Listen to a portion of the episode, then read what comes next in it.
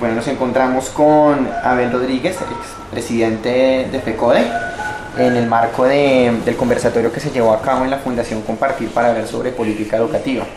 Doctor Abel, usted en la ponencia hablaba sobre la importancia de implementar más que un sistema de evaluación, un sistema de mejoramiento de la calidad. Eh, ¿Nos puede desarrollar esa idea, por favor? Sí, lo que anotaba es que eh, pues el país requiere de un sistema de evaluación de docentes pero yo digo que esa no es la prioridad, la prioridad es un sistema integral de mejoramiento de la calidad de la educación, entendiendo la calidad además como un componente del derecho a la educación.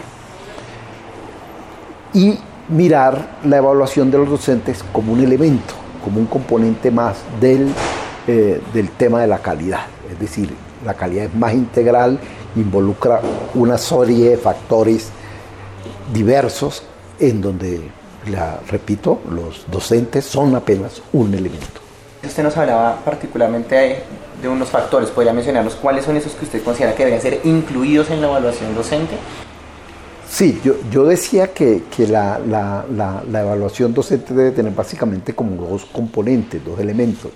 Uno es la evaluación de ingreso, que me parece a mí la fundamental, es decir, es la evaluación que el Estado le hace a los educadores para comprobar que están preparados para ejercer la docencia y para ejercerla bien, es decir, que reúnen las calidades académicas que requiere un maestro para desempeñarse en el nivel de la enseñanza que sea.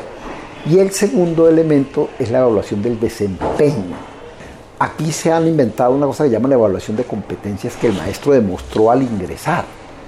Si el maestro no pasa el examen de ingreso, pues debe volver a su universidad a que la universidad lo repare, porque quiere decir que no lo formó eh, eh, adecuadamente. Lo que viene después son evaluaciones de desempeño y yo diría cada 10 años, por ejemplo, podría haber una evaluación que tiene que ver especialmente con para verificar si el educador está actualizándose permanentemente o no, es decir, evitar que los conocimientos del maestro se estanquen y que sea evaluado para ver si está cumpliendo o no con ese mejoramiento.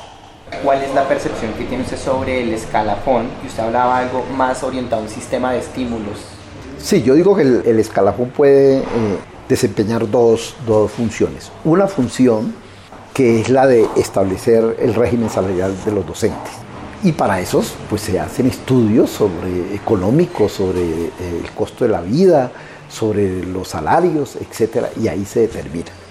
El otro es el escalón como un sistema de incentivos, de estímulos al desempeño profesional. Entonces ahí si es un sistema en donde los mejores son premiados. Los que tienen mejor desempeño, los que obtienen mejores resultados, pues van adelante en el escalafón. Es decir, va mejorando sus salarios por efecto de un desempeño profesional excelente. Pero no el escalafón como una manera de clasificar salarialmente a los docentes porque eso termina siendo muy injusto, inequitativo. ¿Cuál es su opinión respecto a que se generen ese tipo de espacios que hoy la Fundación Compartir ha abierto vinculando a diferentes actores del sector educativo? Me parecen completamente necesarios. Eh, eh, en el país hace falta interlocución en educación, que hayan diferentes puntos desde los cuales se hable educación, desde los cuales los ministros de educación o las ministras eh, escuchen eh, eh, reciban críticas, sugerencias, pero que lo hagan eh, desinteresadamente, es decir, no mediados por la cosa gremial o la, cosa política. Luego, este tipo de, acciones por parte de, organizaciones como Compartir y otras resulta muy necesario para realmente poder hacer planteamientos mucho más elaborados, mucho más estudiados, mucho más analizados para mejorar la calidad de la educación.